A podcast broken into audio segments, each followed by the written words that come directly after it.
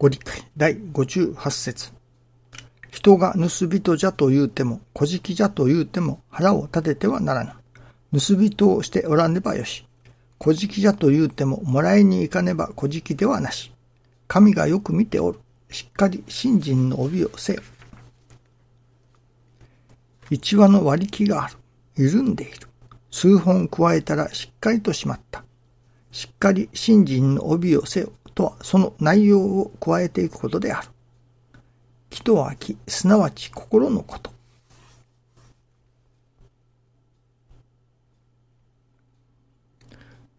気とは心のことと師匠が教えてくださいます。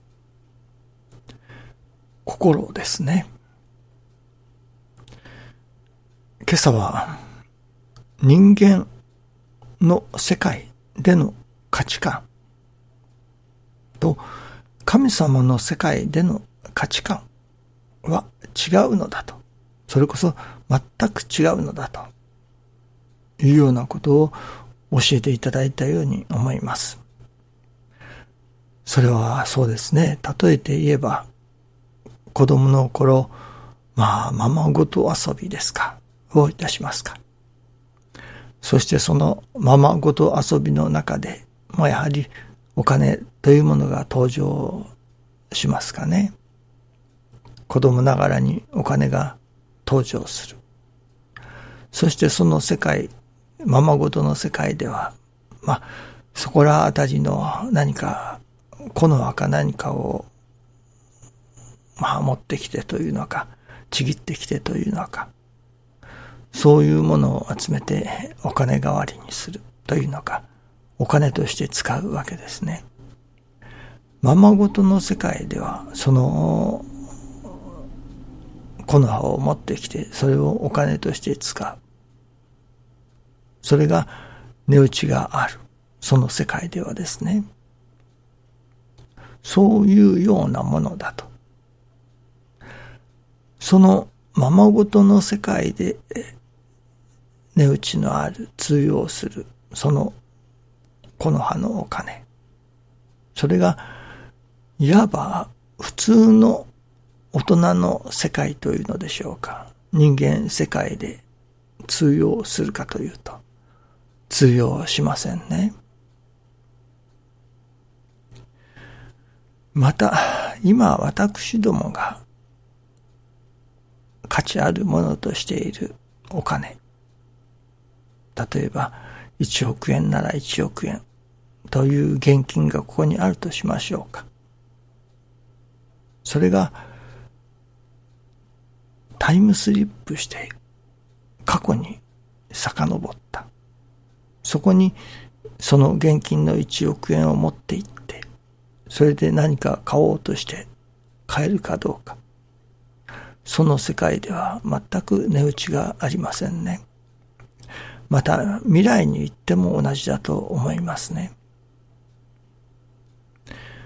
昔、私の子供の頃は、まあ小学生の頃です、ですかね。1000万円貯めたら、あとは利息で食べていける。1000万円あったら、働かずに一生暮らすことができる。というようなことが本気で思われていた時代でしたね。それが今どうでしょうか？とても1000万円で一生働かずに暮らせるということはありませんね。今ならそれこそ1億円、10億円なければ働かずに一生暮らせるということはないのかもしれません。それでも足りないのかもしれませんね。お金の価値というものが、その時時代時代によって変わってくる。これは人間社会であってもそうであるわけですね。もちろん、あの世には持っていけないということは私ども重々承知しております。それでもやっぱりこの世にいる間にお金をなるべく欲しいと思います。これは生身のある今、人間というその社会、世界に生きているものとして、まあ仕方がないといえば仕方がないのかもしれません。しかしこれが、それは人間社会の、人間世界の中だけのことであり、例えば、新人の世界というのか、神様の世界、神様の世界の住人にならんと欲するとき、神様と共に生きるという神様の世界に生きようとするときには、全く役に立たないもの、値打ちがないものだということなのですね。子供がその木の葉をお金として珍重があるというのでしょうか。であったとしても、大人の目から見れば、たわいもないこと、全く値打ちがないもの。であるように、神様の目からご覧になれば、神様の世界から見れば、人間の価値あるものとしているものが全く値打ちのない無価値である。ということなのですね。もし私たちが人間の世界だけに住んでおる。それで良いというのならばそれで良いのかもしれませんけれども、少なくとも神様と共に生きたい。神様の世界に住みたい。神様のお役に立ちたい。と願うならば、いくらお金を貯めたからといってそれは神様のお役に立つものではないというのか、神様の世界では価値はないということになりますね。では、神様の世界で価値あるものは何なのかということになります。